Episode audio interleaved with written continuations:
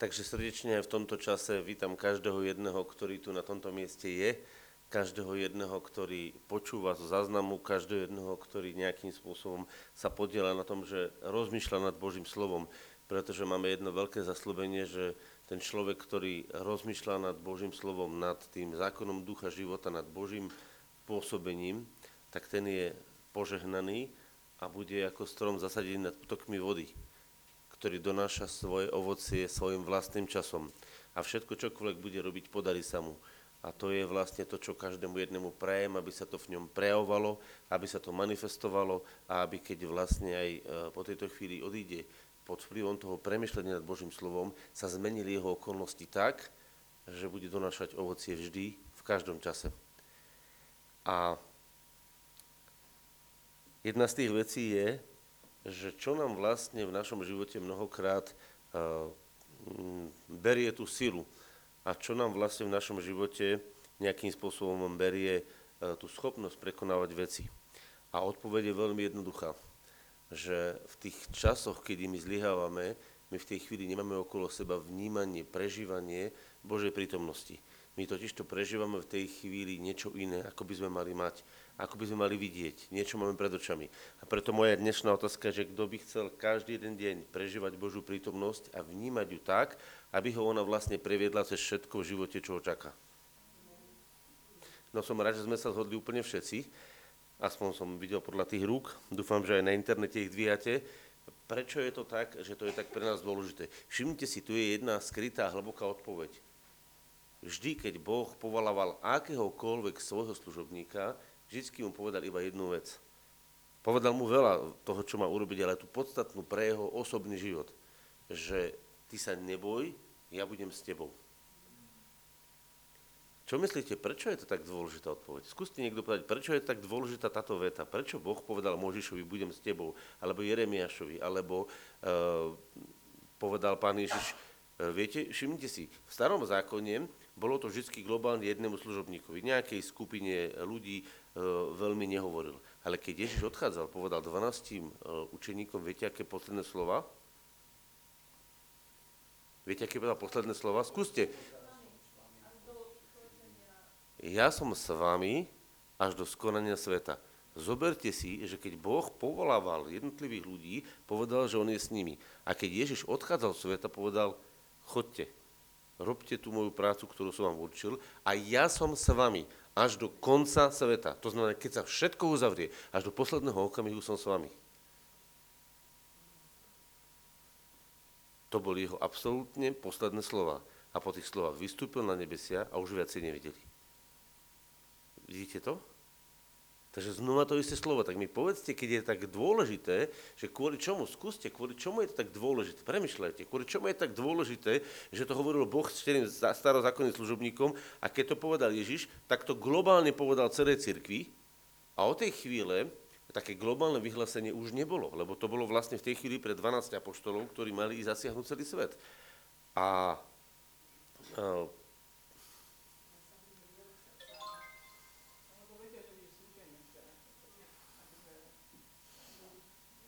Dobre, zasahuje vier, vie, že vo súženie...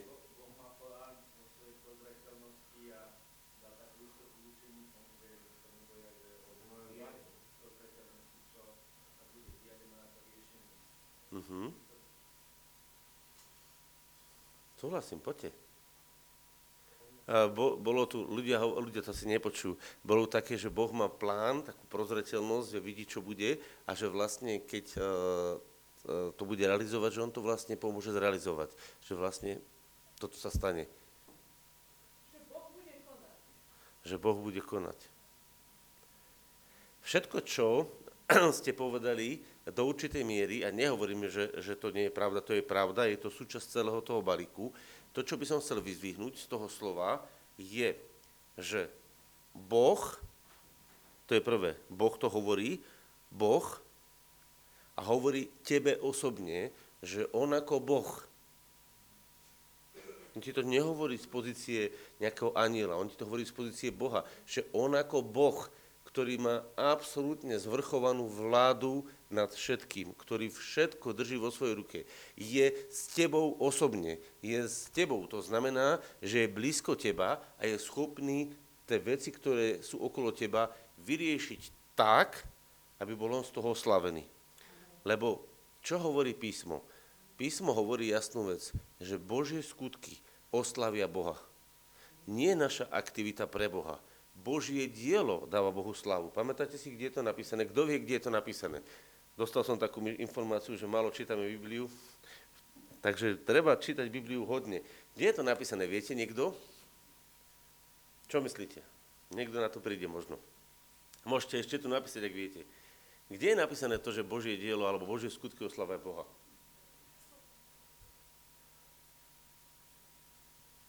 No vidíte, už sme aj minimálne dva razy o tom tu kázali. No, že Božie skutky oslavia Boha. Že Božie dielo oslaví Boha. No povedzte, kde, keď viete. Teraz som vám dal premyšľanie, že? To, to není napísané, že Božie skutky oslavia Boha.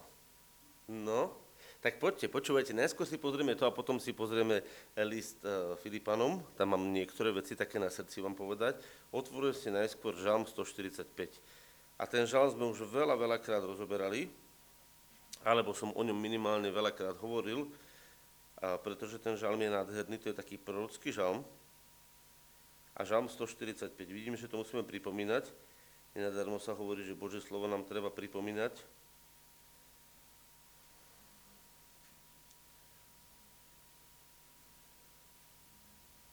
145. žalm.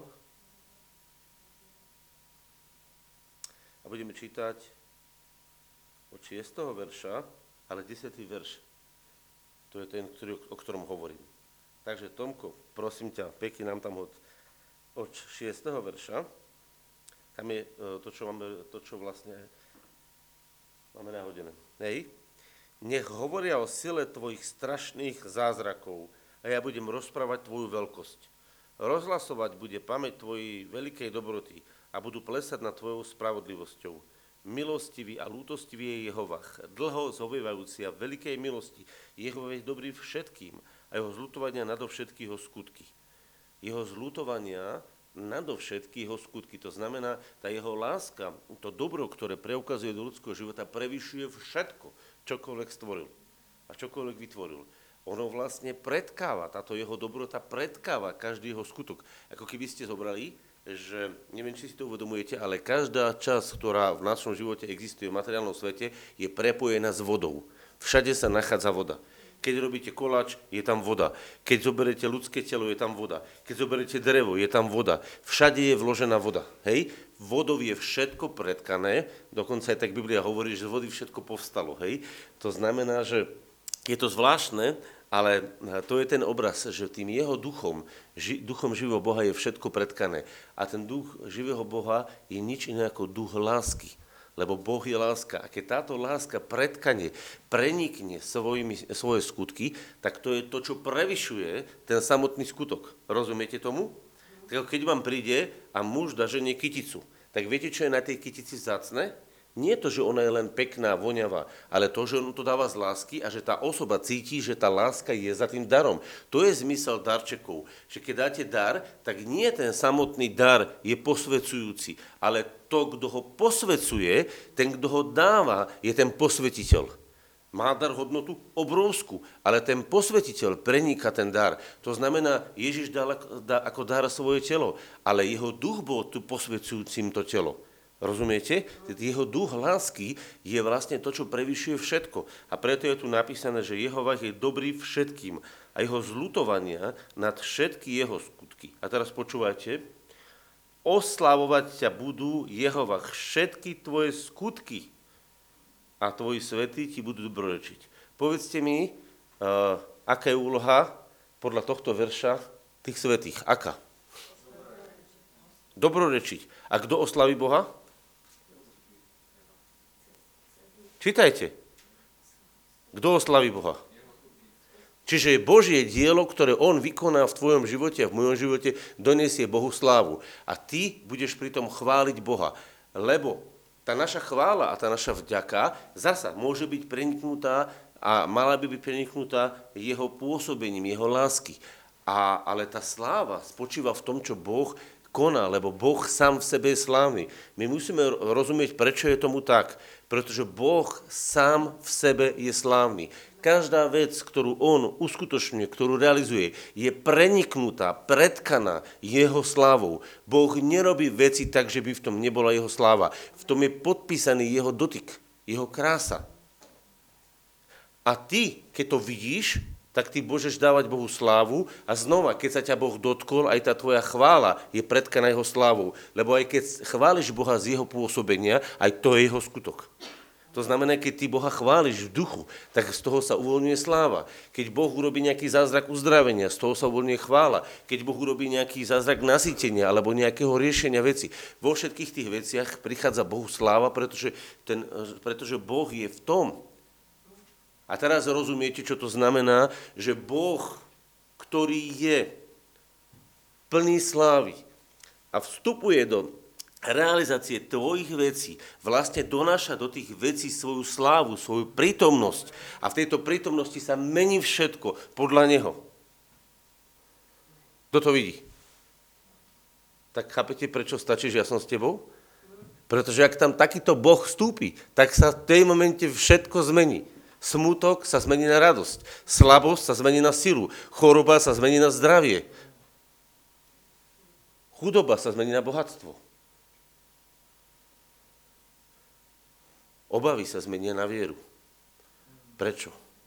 Pretože Boh je dynamicky meniaci všetky veci. On to naozaj mení. A keď sa v tvojom živote prejavuje Boh, tak sa v tvojom živote dejú Božie skutky, ktoré ho oslavujú. A ty povieš, chvála ti za to. Sláva ti za to. Kľudne si to zapíšte, poznačte. A, a potom my na to spomíname, to je ten 11. verš, že vraviť budú o e, sláve tvojho kráľovstva a hovoriť o tvojej hrdinskej sile. A to všetko je na to, aby oznámili synom človeka jeho hrdinskú silu. Vidíte to? To je zvláštne. Rozumiete, my tak veľmi sme chceli Bohu slúžiť. Viete, ako Bohu najlepšie poslúžime?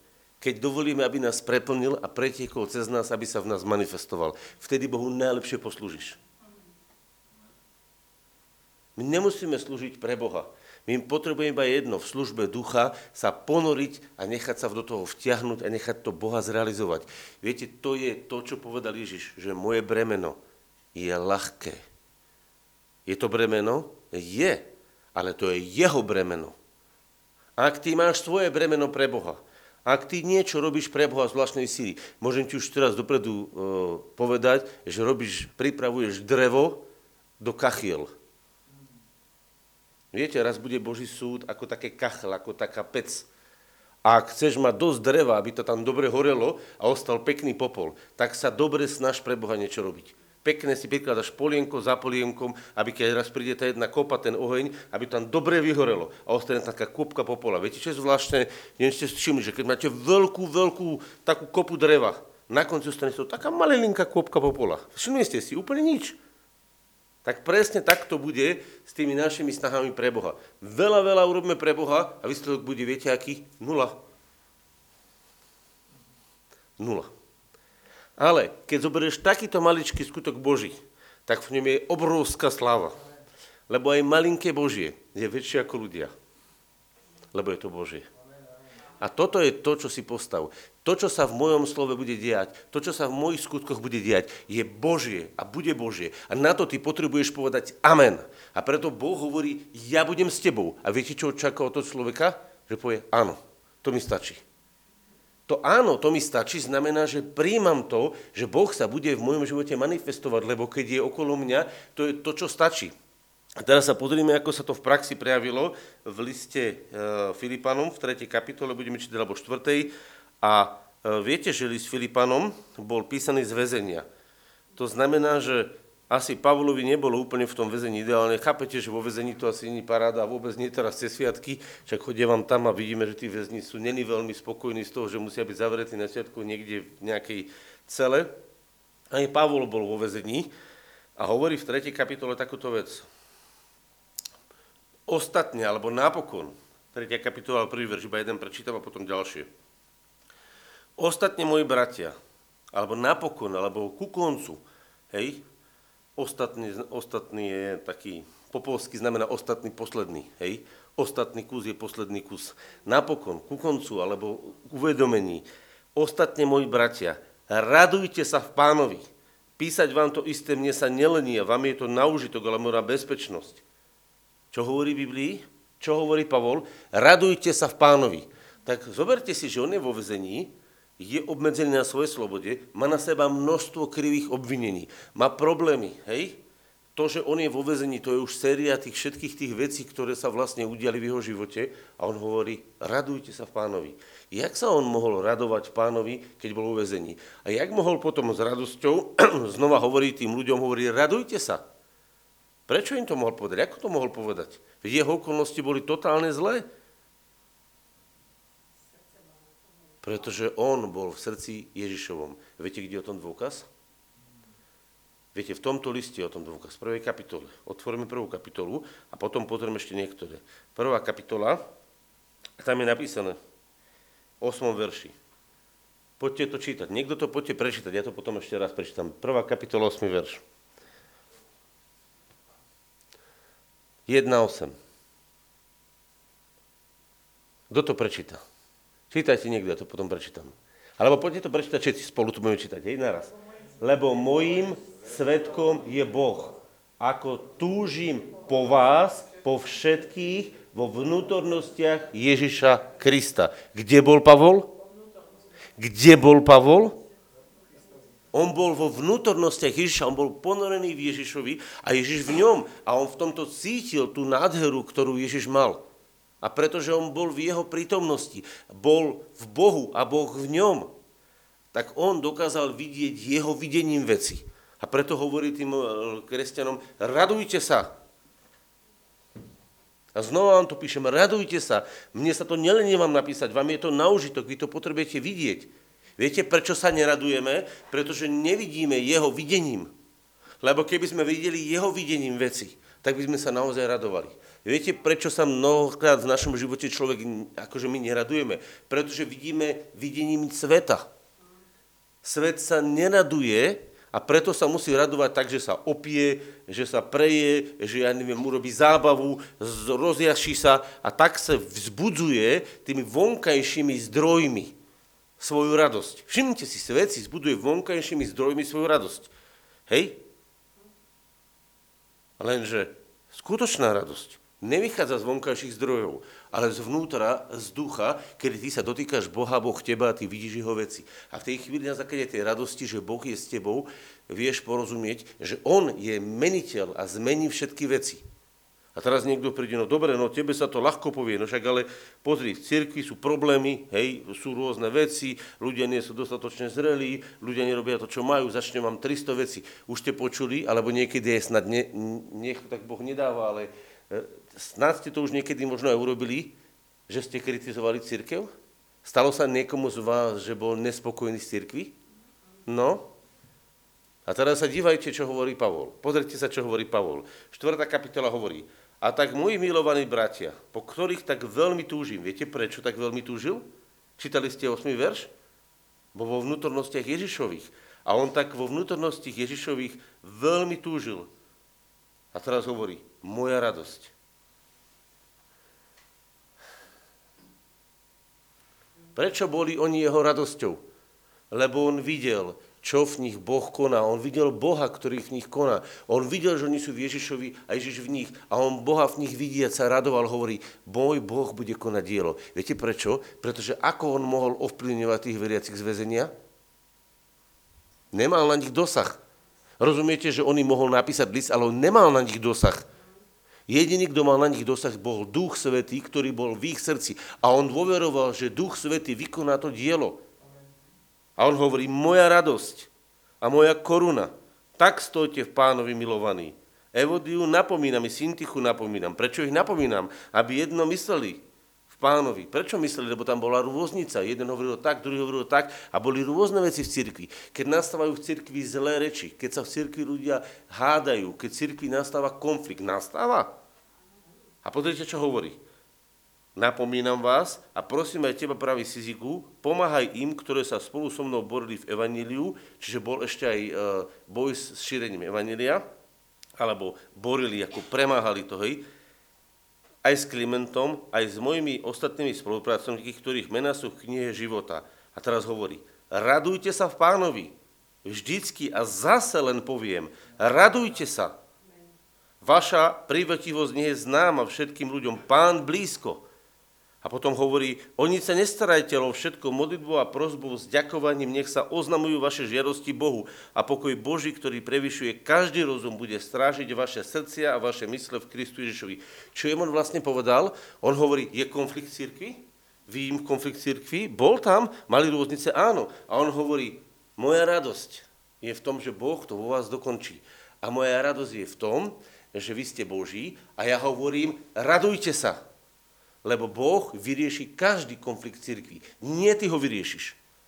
Duch Svetý ho vyrieši tým, že bude zjavovať ľuďom to, čo majú vidieť. A ľudia sú rozhádaní preto, že sa nedívajú na to, čo robí Boh a čo je v Ježišovi, ale na to, čo vidia pred svojimi očami. Lebo ten sa dlho modlí, ten veľa hovorí, ten, e, ten e, sa zasa nepomodlí, e, ten dáva malo peňazí, ten zasa, ja neviem, kde chodí, ten príde raz za týždeň. Milión dôvodov máte. Na každú vec môžete niečo vymyslieť. A potom prídu ľudia a povedia, no vieš, aká je tá církev zaspata. Vieš, prečo je zaspata? Lebo ty spíš. Je, keby si bol ty v duchu, tak povieš, církev je požehnaná a žije a ja jej posielam život. Ak ty spíš, tvoja církev je zaspata. Lebo ona zaspala najskôr v tvojej hlave. Lebo ty ju nevidíš, ako videl on.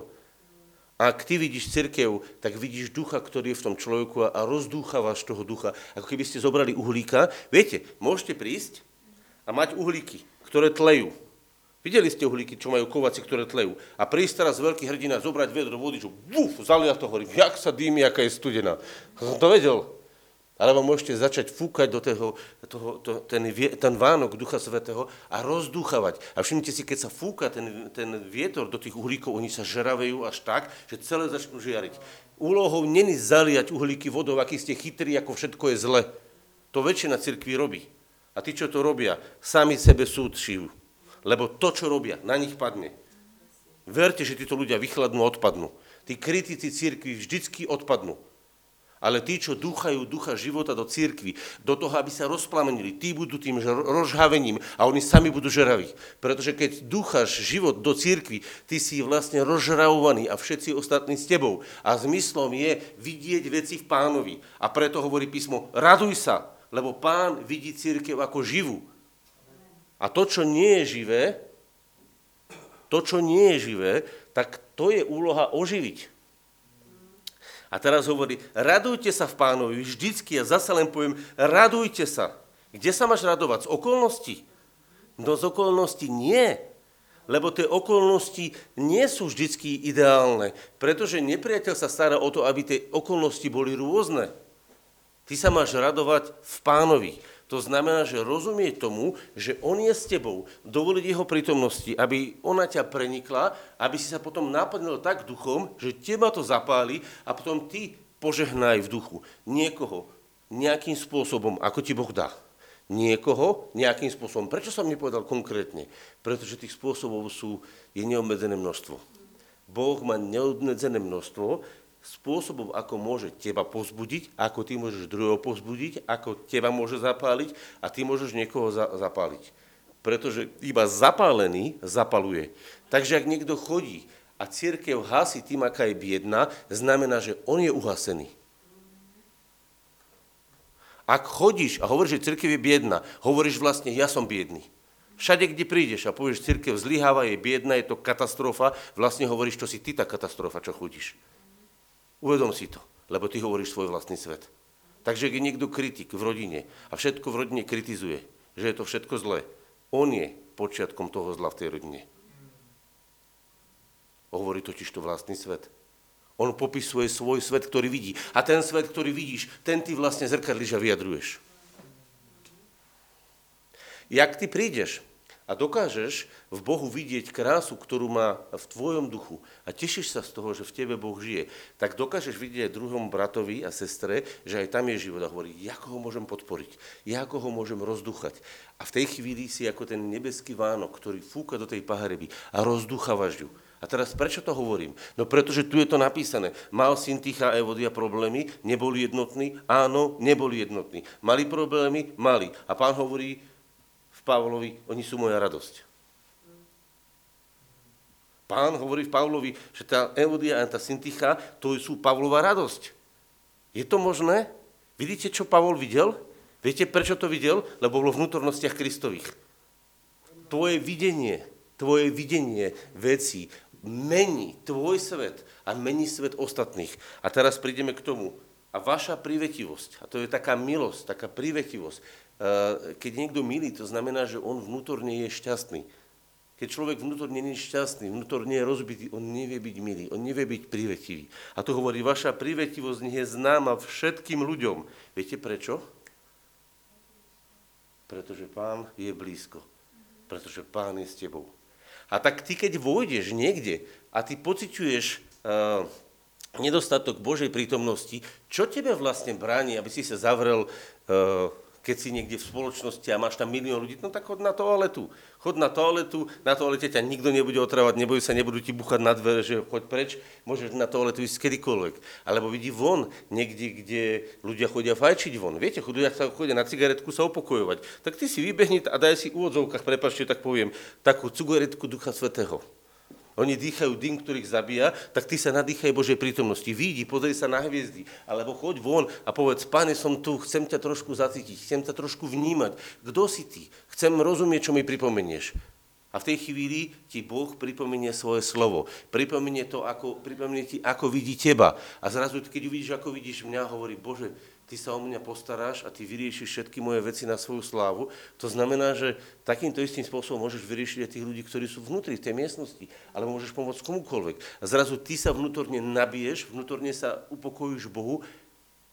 Ináč zoberte si jednu vec. Kto z vás v živote ste už vyriešili minimálne jednu, dve zložité veci? Vyhajte ruku.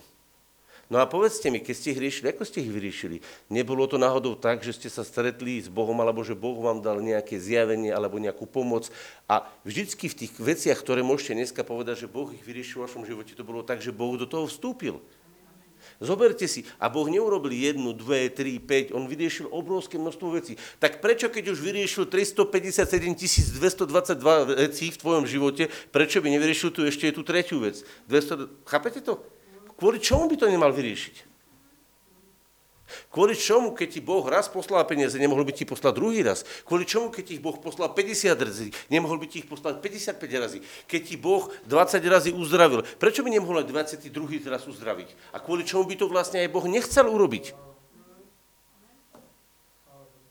Veď si len spomente na to, čo všetko Boh urobil. A najkrajšia spomienka je v tom, že keď budeme rozmýšľať cez tie všetky spomienky, tak všade tie spomienky sa predkajú s tým, že nakoniec prídete až do toho zdroja, ktorý je v Kristovej smrti. Lebo tá Kristová smrť je vše zabezpečujúca, aby zlikvidovala každý druh zla. Viete o tom, že každé zmierenie, ktoré medzi ľuďmi nastane, nakoniec aj tak nastane na základe jeho zmierenia? Lebo oni si budú musieť každý uznať svoju chybu. Na čo s tou chybou potom majú urobiť? Majú nosiť, aby im sa jatrila rana? No musia tú chybu, ak hovoríme teraz o kresťanoch, hej, musia tú chybu vložiť do smrti, čiže jeden povie, ja som robil chybu, dávam to do smrti. Muž a žena povie, aj ja som spravil chybu, dávam to do smrti. A nakoniec muž povie, je to v smrti, žena povie, je to v smrti, to, čo bolo od počiatku. A je vybavené? Rozumiete? A sme tam, kde sme začali. Sme tam, kde sme začali. Každá tá vec, ktorá sa v našom živote rieši, nakoniec ide tou zložitou nitkou a skončí v Kristovej smrti. Lebo tam je koniec každej zlej veci. A zlé veci aktivujú bolesť, zlé veci aktivujú trápenie, zlé veci aktivujú to zlé. Takže ak je tam koniec všetkého, ak je koniec tých všetkých zlých vecí privedený až do Kristovej smrti a ty to vidíš v duchu, tak povieš, chvála ti Bože. A už sa raduješ. A povieš, wow, radujem sa v pánovi, lebo on každú zlú vec zničil v mojom živote. Aby každú jednu dobrú vec uviedol do môjho života. Keď máš dostať dobrú vec, tešíš sa? Viete o tom, že každý druh dobra, ktorý je v nebi nachystaný, je nachystaný práve pre tvoj život, aby bol tvoj život preplnený. Viete, čo Boha teší? Boha teší, keď môže nádherné a krásne veci uvoľňovať v tvojom živote.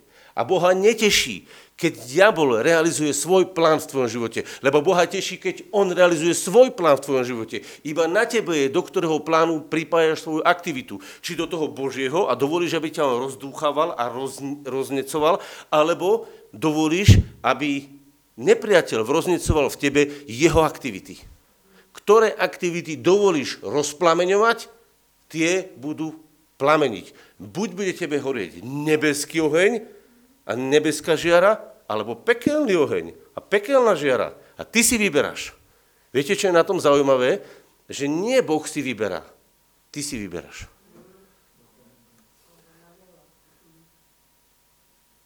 Tak si teraz povedz, prečo by si mal byť smutný. No iba ak si vybereš tú pekelnú žiaru, OK, potom ti nebude radosti. Viete, že v pekle není radosť? V, o, v, tom, v tom ríši mŕtvych, lebo v tom keheň ešte nikto nie je hodený, ale v tej ríši mŕtvych tam je napísané, že tam je plač a škrípanie zubami. No jak si si vyblal ty vedomé plač a škrípanie zubami, potom sa nediv, že plačeš a škrípeš zubami. Prečo? No pretože si si to vybral. Niekto hovorí, no však ale ja som si to nechcel vybrať. Do môjho života to prišlo, do tvojho života to príde až vtedy, keď to ty príjmeš. Správa, ktorá prichádza do tvojich uší, sa stáva tvojou správou až vtedy, keď sa s ňou stotožníš. Pokiaľ ju ty nepríjmeš a nezoberieš ju ako súčasť svojho života, ona bola len správou. Všimnite si, dneska ide mnoho zlých správ, ale evanilium je dobrá správa. To znamená, že keď pustíš zlé správy do svojej hlavy, vytvárajú sa ti veci, ktoré sú zlé. Keď pustíš evanilium do svojho života, tak vlastne počúvaš dobrú správu. A kresťania majú byť nositeľmi akých správ? Zlých správ alebo dobrých? No lebo evanilium je dobrá správa. Aká? Že vraj, pán je blízko a že sa nemusíš o nič starostiť, ale vo všetkom modlitbou a prozbou s ďakovaním nech sa oznamujú tvoje žiadosti Bohu. Prečo? Pretože Boh je schopný vyriešiť všetko. Takže teraz prežívaš v živote, no toto nie je doriešené, toto nie je doriešené, toto nie je doriešené. Povedzte mi, kedy v živote bude všetko doriešené. V jednom momente, keď sa Ježiš vráti. Vtedy sa život cirkvi tu na zemi ukončí a Boh dorieši absolútne všetko. Ale dovtedy bude stále niečo nevyriešené.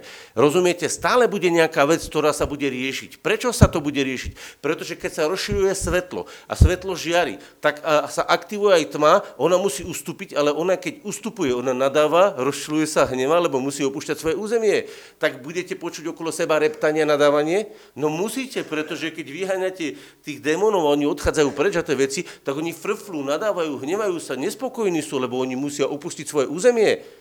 Čudujte sa, že budete, pokiaľ sa to bude diať vo vašom živote, nemôžete sa čudovať, že bude okolo, okolo vás všetko možné. Ale pozor, to nebude vo vás. To je ten dôležitý moment. To, že okolo vás je reptanie, neznamená, že v tvojom ústach bude reptanie. To, že okolo vás je nespokojnosť, neznamená, že v tvojom srdci bude nespokojnosť, lebo tie okolnosti neurčujú to, čo je v tebe, ale to, že ty si v jeho prítomnosti určuje, čo je vnútri v tvojom duchu, lebo ty si v duchu, v prítomnosti Božej a tá milosť, ktorá od neho prúdi, ona ťa oživuje. Je vonku sucho? Je, ale v tebe je vlhko, tebe, v tebe je uh, ten, ten Boží zalie, to Božie zalievanie. A teraz niekto povie, no ale ja som taký vyschnutý. No tak kedy si bol naposledy Božej prítomnosti? On povie, no dávno. A ja hovorím, vieš, čo je problém? Že ty chodíš do tej Božej prítomnosti, ty sa v nej máš naučiť žiť. Rozumiete, že my chodíme, nechodíme, chodíme, nechodíme. Už to je neporozumenie toho, ako žil Ježiš. Ježiš nechodil do Božej prítomnosti a odchádzal a vychádzal a odchádzal a vychádzal. On v nej žil non-stop. To znamená, že na začiatku my chodíme viac a viac k Bohu a tam si uvedomujeme, že sme v jeho prítomnosti. Niektoré veci o sebe začíname vidieť, ako on ich vidí, začíname sa radovať, lebo myslíte si, že sa pán raduje zo svojej nevesty? Že sa na ňu teší? Jak sa pán raduje zo svojej nevesty? Prečo máš ty tak krivé oko na ňu? Si s ním zjedno? Viete, keď sa dívate jeho očami na vás, tak poviete, jak ma on miluje. jak teba tak miluje, ty myslíš, že tvojho suseda nie? Tak kde je potom to videnie?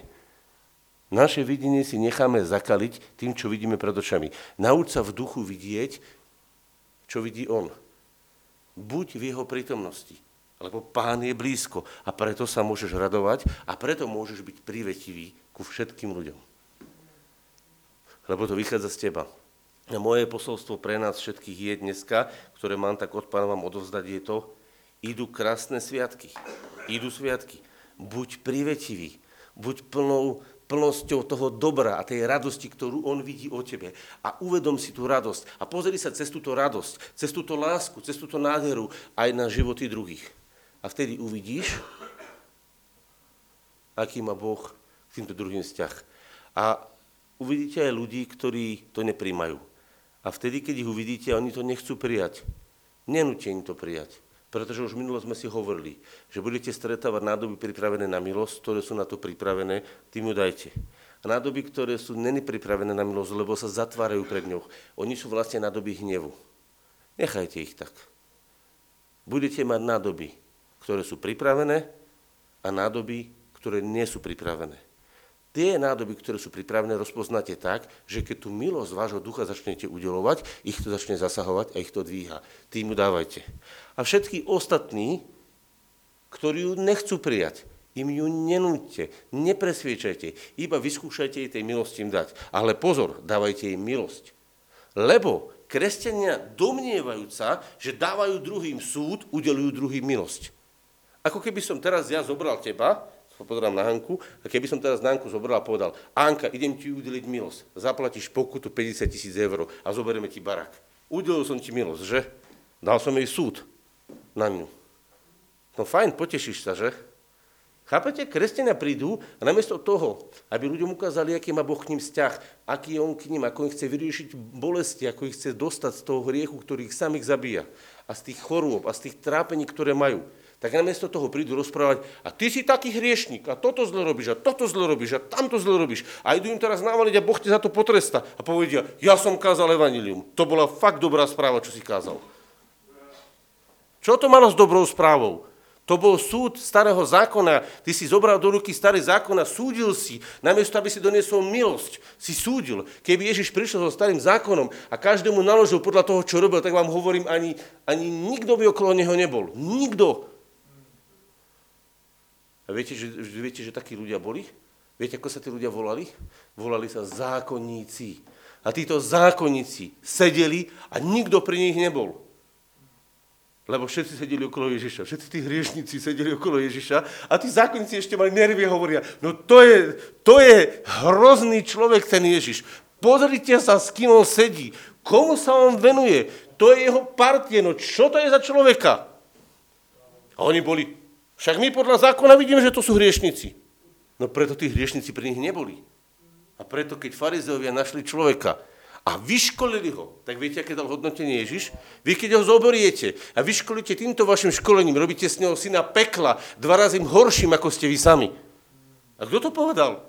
Láska v tele povedala, že títo zákonníci vyškolili synov pekla dva razy horšie, ako sú sami. Lebo viete, o čom je peklo? Peklo vlastne je odsúdenie. V, v ríši mŕtvych je výčitka za výčitkou, čo si zle spravil. A keď bude posledný súd, tak budú ľudia odsúdení za to, čo spravili a oni padnú do, tej, do toho ohňa a hovoria, ja som to zle spravil, úplne zle, úplne zle. A súd za súdom, odsúdenie za odsúdením. To je plnosť pekla, čo tam bude. Rozumiete, že tam sa to stane? Tak čo šíriš? Odsúdenie za odsúdením, výčitku za výčitkou, rozšíruješ oheň pekla, alebo neba. Lebo v nebi je odpustenie za odpustením. A v nebi nebude nikto taký, komu by nebolo odpustené. Každý, čo bude v nebi, bude mať nesmierne veľa odpustené a bude oslavovať Boha za odpustenie a za milosť, ktorú dostal, hoci ju nezaslúžil. Viete o tom, že také bude nebo? Tak čo vlastne rozširuješ? Rozširuješ to nebo? Alebo ideš do školy zákonníkov a farizeov o ktorých Ježiš vydal svetlo, že rozširujú peklo. Viete, kde je dôkaz? Povedal, činite synov pekla. Povedali im to, či nie? Naučili ich žiť ako v pekle? Naučili. Lebo peklo funguje na odsúdení a nebo funguje na odpustení. Čo šíriš? Odpustenie, uzdravenie, oslobodenie? Alebo odsúdenie, pohrdanie, dehonestáciu? Čo čím slúžiš? Kto to vidíte? Ľudia moji, viete, čo ide? Ide čas Vianoc. A niečo vám prezradím. Máme úžasnú milosť. Uvidieť nebeským pohľadom seba, svojich blízkych a tým nebeským pohľadom to posunúť do nich. A potom, keď budú synovia, ktorí sú na to pripravení, nádoby pripravené na milosť, tak verte, že ich to trafí. A keď budú ľudia, ktorí to nebudú chcieť počúvať a ktorí budú mať zavreté uši, nechajte ich tak, lebo ak chcú oni si žiť vo svojom ohováraní, odsudzovaní, posudzovaní a zlom, nechajte ich tak, je to ich svet, oni si to vybrali. Oni majú na to právo. Pochopte, vy si vyberáte svoje právo a každý ten človek si vyberá svoje právo. Dokonca aj teraz, keď ja vám rozprávam, ja vás vidím tým nebeskou nádherou a vidím vás ako nádherných ľudí. A ja vás tak vidím. Ale vy to nemusíte prijať, lebo to je váš svet a vaša zodpovednosť. Chápete, že každý jeden z nás máme zodpovednosť, čo vidíme a ako sa na to dívame. Buď sa do tej rieky milosti napojím a potom sa začnem radovať, lebo to je príkaz. Nezáleží na tom, či si vo vezení, nezáleží na tom, či sú škriepky z cirkvi, nezáleží na tom, či máš vyriešené financie, záleží na tom, kto si v Bohu. A potom sa všetko zmení. Alebo sa neponoríš do toho, kto si v Bohu, nevidíš veci, ktoré vidíš a potom ti ostáva vidieť len problémy, ktoré narobil nepriateľ. No a keď sa ponoríš do veci, ktoré narobil nepriateľ, tak hádejte si, si v ohni, ktorý vytvoril nepriateľ. A buď sa hreješ v ohni Božej lásky, alebo sa škváriš v ohni, ktorý ti spravil nepriateľ. A kto si to vyberá? Chápete, ak je to jednoduché? A v tomu nás chcem pozvať. Môžeš to zavrieť, Tomáš.